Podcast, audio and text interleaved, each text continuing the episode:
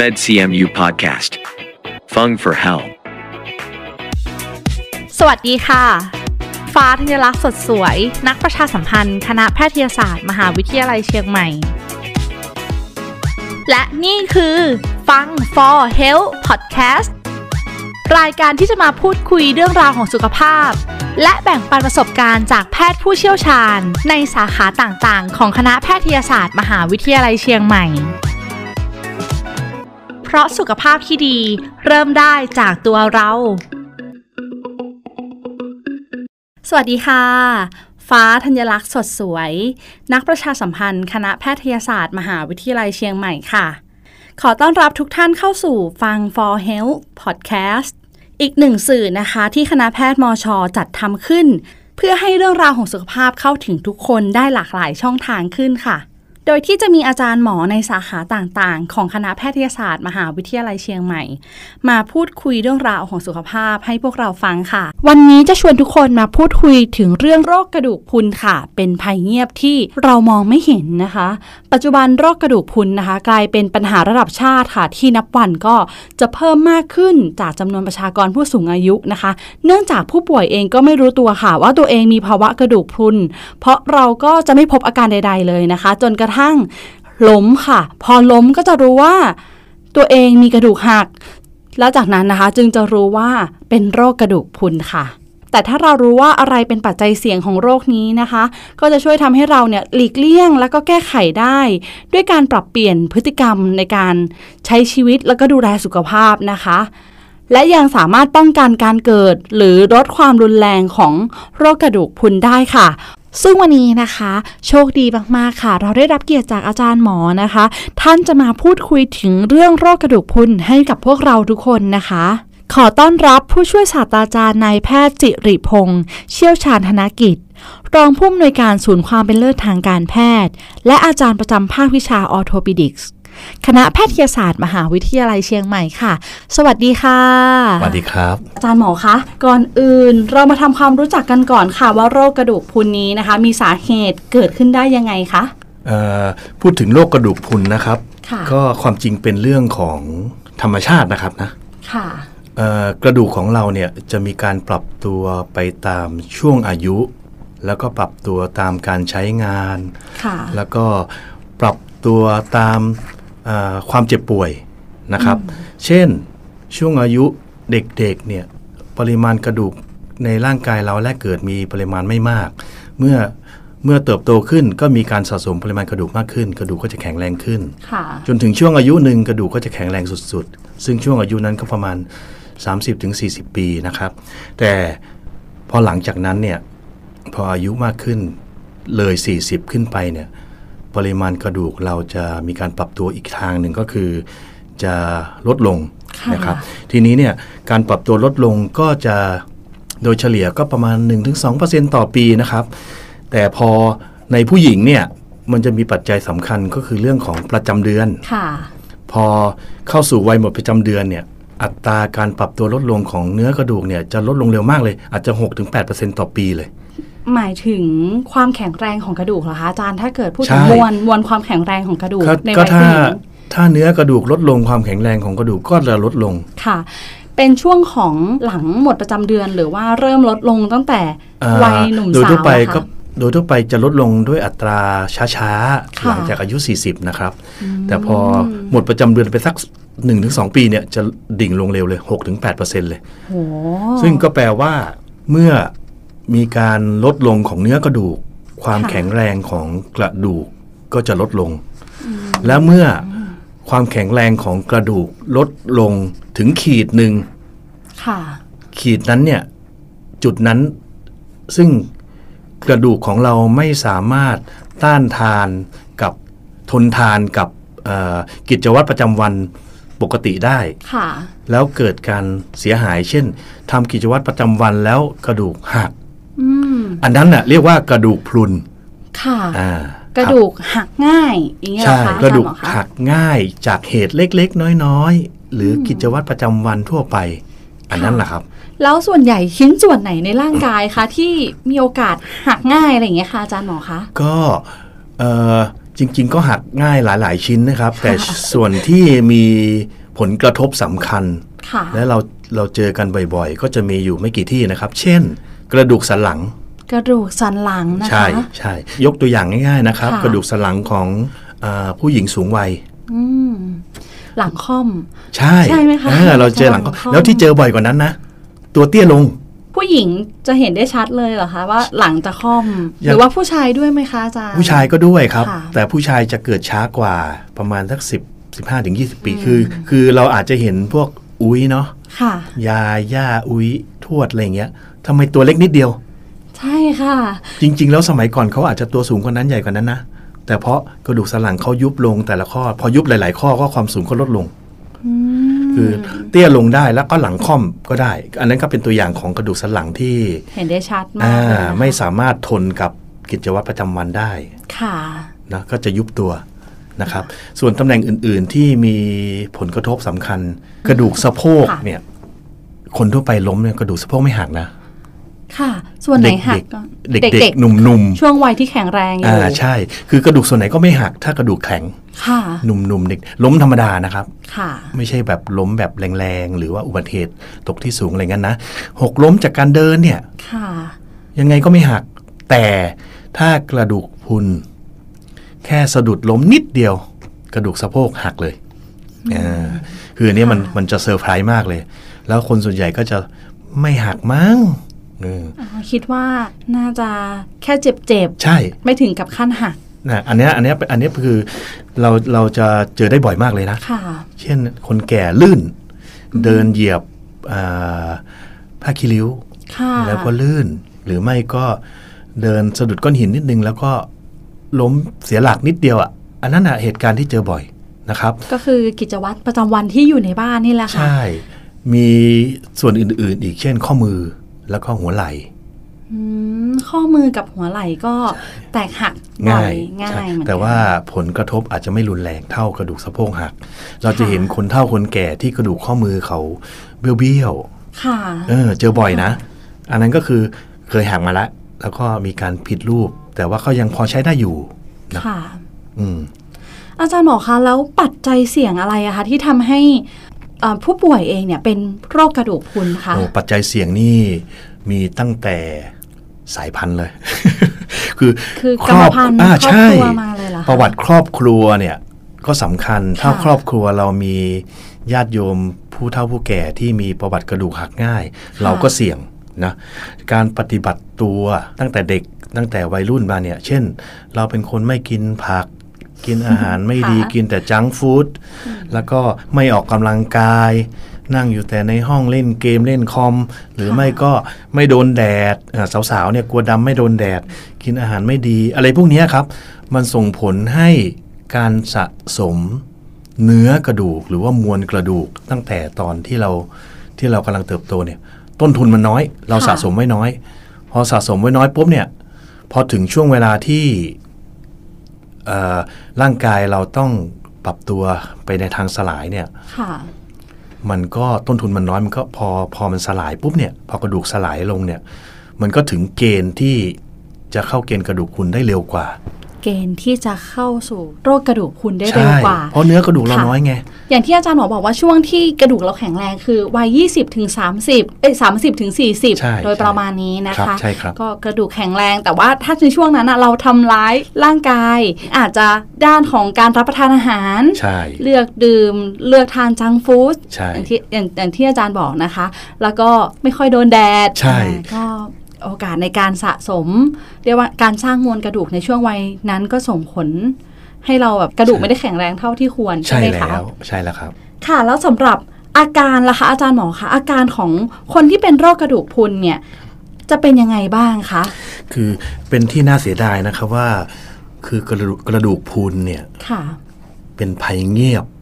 เมื่อเป็นโรคกระดูกพรุน จะยังไม่ค่อยมีอาการครับ อันนี้น่ากลัว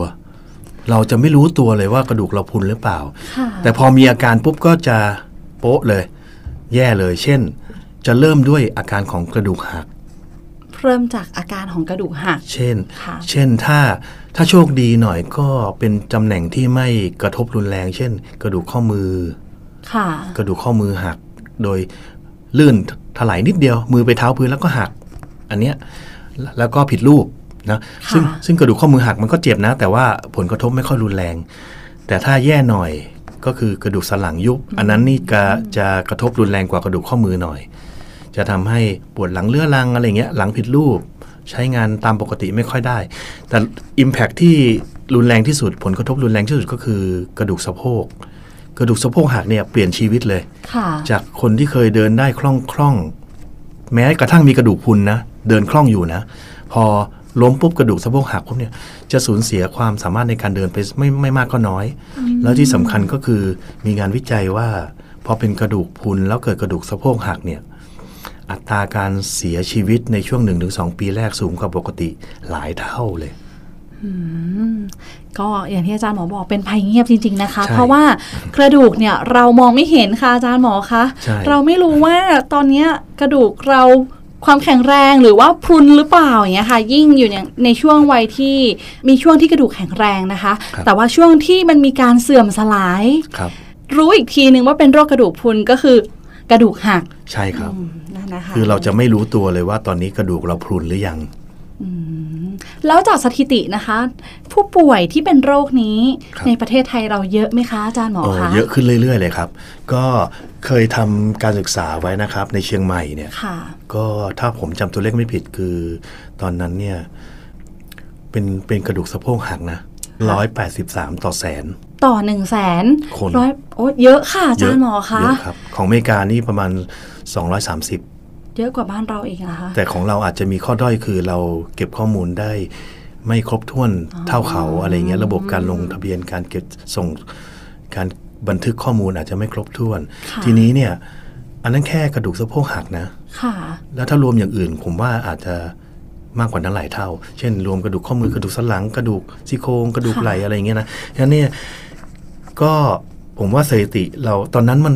มันร่างเอ่อประเทศเรายังไม่เข้าสังคมสูงอายุนะ โห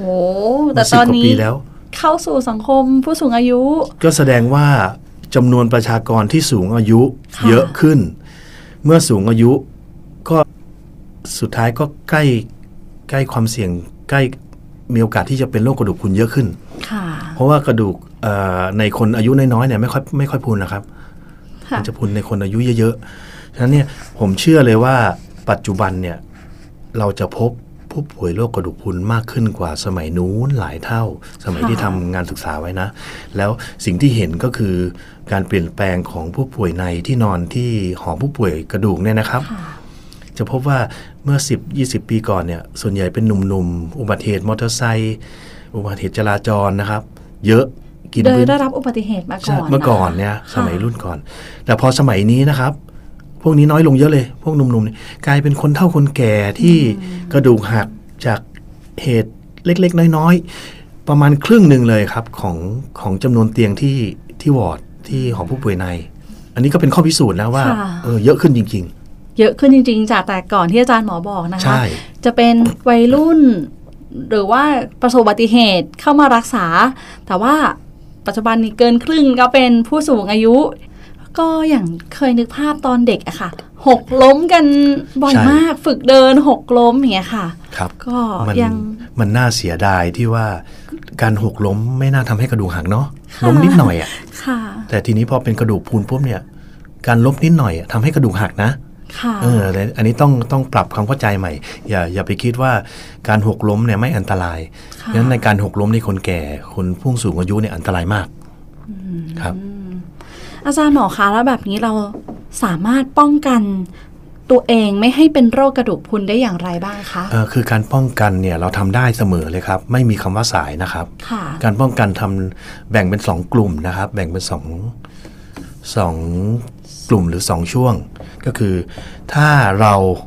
รู้ตัวแต่เนิ่น ค่ะ ๆ เช่นเราสนใจใส่ใจกระดูกของเราตั้งแต่ตอนอายุเรายังน้อย โดยเฉพาะช่วงที่ยังไม่ถึงเอ่อช่วงที่เขาเรียกว่าพีคบนแมสหรือช่วงที่มวลกระดูกสูงสุดเนี่ยเราก็สะสมปริมาณกระดูกไว้เหมือนสะสมเงินฝากไว้ให้เยอะๆ ค่ะ ในร่างกายเราพอเราต้นทุนเราเยอะ เราสะสมไว้เยอะเนี่ยโอกาสที่เราจะเกิดกระดูกพรุนก็น้อย ใช่ไหมครับ เพราะว่า ใช่ค่ะ จากสมมุติเรามีเยอะๆแล้วลดลงปีนึงหนึ่งสองเปอร์เซ็นต์อะไรเงี้ย กว่าจะมาถึงเกณฑ์ที่เป็นกระดูกพรุนก็จะช้าหน่อย จะยากด้วย แล้วเป็นการปรับนิสัยด้วยถ้าเรามีนิสัยแบบพฤติกรรมที่แอคทีฟ ค่ะ ที่ที่ดีต่อการสะสมบนกระดูกมันจะติดตัวเราไป งั้นเนี่ยถ้าเรามีพฤติพฤติกรรมที่ดีเนี่ยพอเราสูงอายุกระดูกเราก็สลายช้ากว่าปกติ ค่ะ อันนั้นคือในช่วงที่แรก ๆนะครับ ถ้าเรารู้ตัวแต่เนิ่นๆ อีกอันหนึ่งก็คือ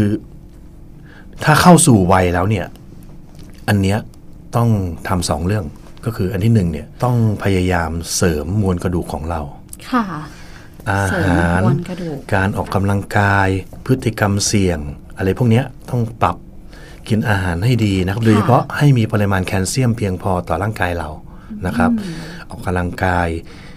ที่เน้นไปทางเพิ่มมวลกระดูก เช่นมีการรับน้ำหนักอะไรอย่างนี้บ้าง แล้วก็โดนแดดบ้างนะครับ ค่ะ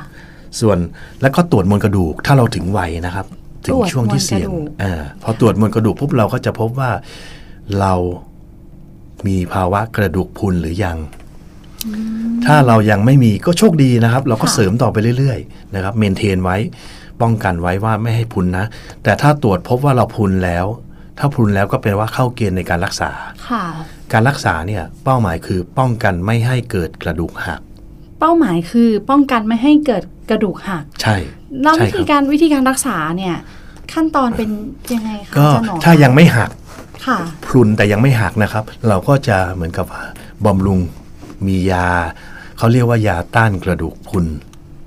ถ้าเข้าเกณฑ์การรักษานะครับ เช่นตรวจมวลกระดูกปุ๊บอยู่ในเกณฑ์กระดูกพรุนเนี่ยจะเข้าเกณฑ์เลยว่าจะควรในทางวิชาการก็คือควรได้รับการรักษาด้วยยาต้านยาต้านกระดูกพรุน ค่ะ แล้วยาพวกเนี้ยเมื่อรักษาอย่างถูกวิธีอย่างเหมาะสม ค่ะ นะครับ ก็จะส่งผลให้อันที่หนึ่งมวลกระดูกเนี่ยไม่ลดลง และถ้าในทางที่ดีก็คือบางรายเพิ่มขึ้น จนหลุดจากเกณฑ์กระดูกพรุนก็มีนะครับ อืม จากที่เคยวัดมวลกระดูกได้น้อยกว่าลบ2.5นะครับจากมวลกระดูกเนี่ย ค่ะ ทีสกอร์น้อยกว่าลบ 2.5 เนี่ย รักษาไปสัก2อสปี 5 ปีอะไรเงี้ย บางทีก็ค่าติดลบน้อยลง ค่ะ จนไม่เข้าเกณฑ์ก็หยุดการรักษาได้นะครับ แล้วในกรณีที่กระดูกพรุนและหักแล้ว ค่ะ อืมอันนี้ก็ก็ก็คล้ายๆกันแต่ว่าเป้าหมายคือมุ่งไปทางป้องกันการหักซ้ำ ป้องกันไม่ให้เกิดการหักซ้ำนะ ใช่ คะ ใช่ครับ ค่ะ อาจารย์หมอคะแล้วอย่างการหักซ้ำเนี่ยหมายถึงส่วนเดิมด้วยไหมคะ หรือว่าเพิ่ม คือคือ เรากำหนด คือเขาอย่างนี้นะครับ ไม่ได้เลยใช่ไหมคะ เขามีการศึกษาเหมือนกัน เรื่องนี้ ค่ะ เขาศึกษาเยอะ หากหนึ่งที่มีโอกาสเกิดหักที่ต่อไปเนี่ยถึงถึงสิบเท่าเลยอะ หักหนึ่งที่ ใช่ มีโอกาสเกิดการหักในที่ต่อๆไปอีก ใช่ สิบเท่า ใช่ โหหักหนึ่งครั้งนี่ก็น่ากลัวเลยนะคะอาจาร เพ ย์ ราะ หม ว่า อคะ คือการมีกระดูกหักจากโรคกระดูกคุณแล้วเนี่ย พิสูจน์แล้วว่ากระดูก ค่ะ คุณหักง่ายจริง อื ใช่ไหม ใช่ ปุ๊บ ค่ะ ก็แปลว่า ถ้ามีพฤติกรรมอะไรที่ไม่เหมาะสม ลื่นล้มสะดุดหรือว่าแค่ไปยกน้ำยกอะไรนิดเดียวเนี่ย อาจจะหักตำแหน่งอื่นนะเช่น กระดูกสันหลังอาจจะยุบเลย ค่ะ เนาะหรือว่าถ้าลื่นล้มก็ถ้าไม่ข้อมือหักก็สะโพกหักซ้ำอีกข้างหนึ่งอะไรอย่างเงี้ย เพ ค่ะ ราะฉะนั้นนี่หักหนึ่งครั้งกระตุ้นเหมือนเหมือนกับว่า ต้องเอาแวร์ว่าต้องระวังว่า อาจจะมีการหักซ้ำในเร็วๆนี้ อืม ค่ะ ครับ โอ้โหอาจารย์หมอให้ความรู้เยอะมากเลยเกี่ยวกับโรคนี้นะคะ แล้วสิ่งหนึ่งค่ะที่เรามักจะถามกันว่ามีอาหารเสริมหรืออาหารบำรุงในชีวิตประจำวันอะไรไหม ที่จะทำให้มวลกระดูกของเราแข็งแรงขึ้น ป้องกันไม่ให้เราเป็นโรคนี้ค่ะ ครับ อันนี้ก็มีนะครับ แต่เพียงแต่ ค่ะ ว่าก็ไม่อยากจะพูดถึงเรื่องอาหารอย่างเดียวเนาะ ค่ะ เพราะว่าเพราะว่าการดูแลกระดูกเราเนี่ย มันต้องดูแลแบบองค์รวมเนาะเอาง่ายๆก็คือ กระดูกเราจะแข็งแรงก็จะต้องประกอบไปด้วยอาหารที่มีปริมาณแคลเซียมเพียงพอ ค่ะ นะครับ แล้วก็จะต้องมีการออกกำลังกายที่เหมาะสมเพื่อให้เรากระดูกเราปรับตัวนะครับ อย่างเช่นเอ่อออกกำลังกายในที่มีการรับน้ำหนัก แล้วก็ร่างกายได้รับน้ำหนัก แล้วก็โดนแดดด้วยอ่านะครับ ที่แล้วก็อาจจะเป็นการออกกำลังกายอีกส่วนหนึ่งก็คือ เช่นเพื่อ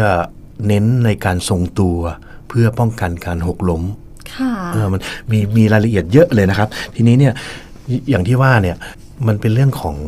องค์รวม เพราะฉะนั้นเนี่ยคนที่มีความเสี่ยงกระดูกพรุนเนี่ยผมว่าจำเป็นจะต้องปรับกระบวนคิดใหม่ว่า ถ้านิสัยเราชอบกินอาหารแบบไม่กินผัก ค่ะ ชอบกินแต่อาหารฟาสต์ฟู้ดหรือว่ากินอะไรแบบไม่คิดถึงถึงคุณค่าทางอาหารอะไรอย่างเงี้ยนะ คงต้องปรับนิดนึงว่าเอาง่ายๆแล้วกันนะครับ ถ้าท่าน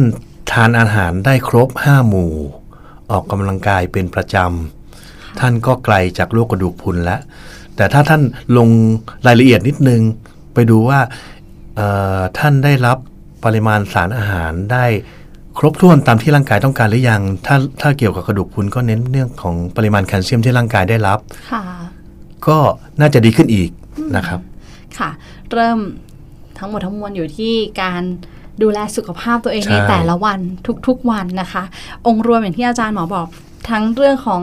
อาหารการกิน เรื่องของการออกกำลังกาย อาจารย์หมอคะพูดถึงการออกกำลังกายค่ะ เพราะฉะนั้นคำพูดที่บอกว่าออกกำลังกายทุกวัน ป้องกันการเป็นโรคกระดูกพรุนอันนี้จริงไหมคะ จริงครับ แต่ว่าต้องออกกำลังกายให้เหมาะสมนะ ค่ะ เช่นเอ่อคนเฒ่าคนแก่เนี่ยในกรณีที่ไม่มีข้อเข่าเสื่อมนะ อันนี้ผมจะเน้นเลยว่าการเดินน่ะดี ค่ะ การเดินเนี่ยร่างกายได้รับน้ำหนัก กระดูกแข้งกระดูกขาเนี่ยรับน้ำหนักตัว แต่ก็เดินให้เหมาะสมนะครับ ค่ะ อคือเรียกได้ว่าเอาเอาพอดีพอดีกับเราอะให้เหงื่อซึมซึมๆพอละบางคนผมเห็นนะ เดินจังเลยอะข้อเข่าเสื่อมก็ยังอยากเดิน ค่ะ ก็อันนั้นก็เกินไปเนาะเอาให้พอดีพอดีนะครับ วิธีการออกกำลังกายให้เหมาะสมคือออกกำลังกายให้เรารู้สึกเหงื่อซึมซึมๆแล้วก็ไม่ป่วยอ่าต้องมี ค่ะ ข้อจำกัดอย่างนี้ ถ้าออกกำลังกายจนป่วยอันนี้ไม่เหมาะสม ต้องหาวิธีออกกำลังกายแบบอื่นนะครับ หนักเกินไป ใช่ ค่ะ เพราะฉะนั้นก็คือเราต้องเลือกต้องเลือกวิธีการออกกำลังกายที่เหมาะสมกับตัวเอง แล้วก็คนในครอบครัวของเรานะคะ อย่างผู้สูงอายุเองอย่างที่อาจารย์หมอบอกนะคะ การเดินให้เหงื่อซึมซึมๆถ้ารู้ว่าตัวเองเป็นโรค ข้อเข่าเสื่อม ครับ ก็อย่าหักโหมมากเกินไป ครับ ใช่ไหมคะ แต่ว่าสำหรับหลายท่านที่ไม่ได้ออกกำลังกายเลย ก็ปรับเปลี่ยนพฤติกรรมยังไม่สายเกินไป ควรจะเริ่มครับ ค่ะ ก็คือหมายความว่ามีผมเชื่อว่าผู้สูงอายุหลายท่านเนี่ยไม่มีเรื่องของการออกกำลังกายอยู่ในหัวเลย ค่ะ แล้วก็คิดว่าการทำงานคือการออกกำลังกาย ไม่ใช่ ค่ะ การทำงานคือการออกกำลังบางส่วนของร่างกายเท่านั้น การออกกำลังกายเนี่ยอยากจะให้หลาย ๆ ส่วนหรือทุก ๆ ส่วนของร่างกายได้ได้บริหารได้ออกกำลัง เพราะฉะนั้นเนี่ยการทำงานก็โอเคนะครับ เป็นการออกกำลังกายบางส่วน แต่เราเราไม่ควรจะให้การทำงานมาชดเชย การออกกำลังกาย ค่ะ อาจารย์หมอคะมาถึงช่วงสุดท้ายแล้วค่ะ อยากจะให้อาจารย์หมอฝากอะไรถึงกับผู้ฟังนะคะ ที่กำลังฟังรายการของเราในวันนี้ค่ะ สิ่งที่อยากจะฝากก็คือโรคกระดูกพรุนเนี่ยเป็นภัยเงียบจริง ๆ ครับ ในในครอบครัวที่มีผู้สูงอายุ ก็อาจจะต้องสนใจละ ค่ะ แต่ในครอบครัวที่ไม่ยังไม่มีผู้สูงอายุ ท่านก็ควรจะสนใจเนาะเพราะว่า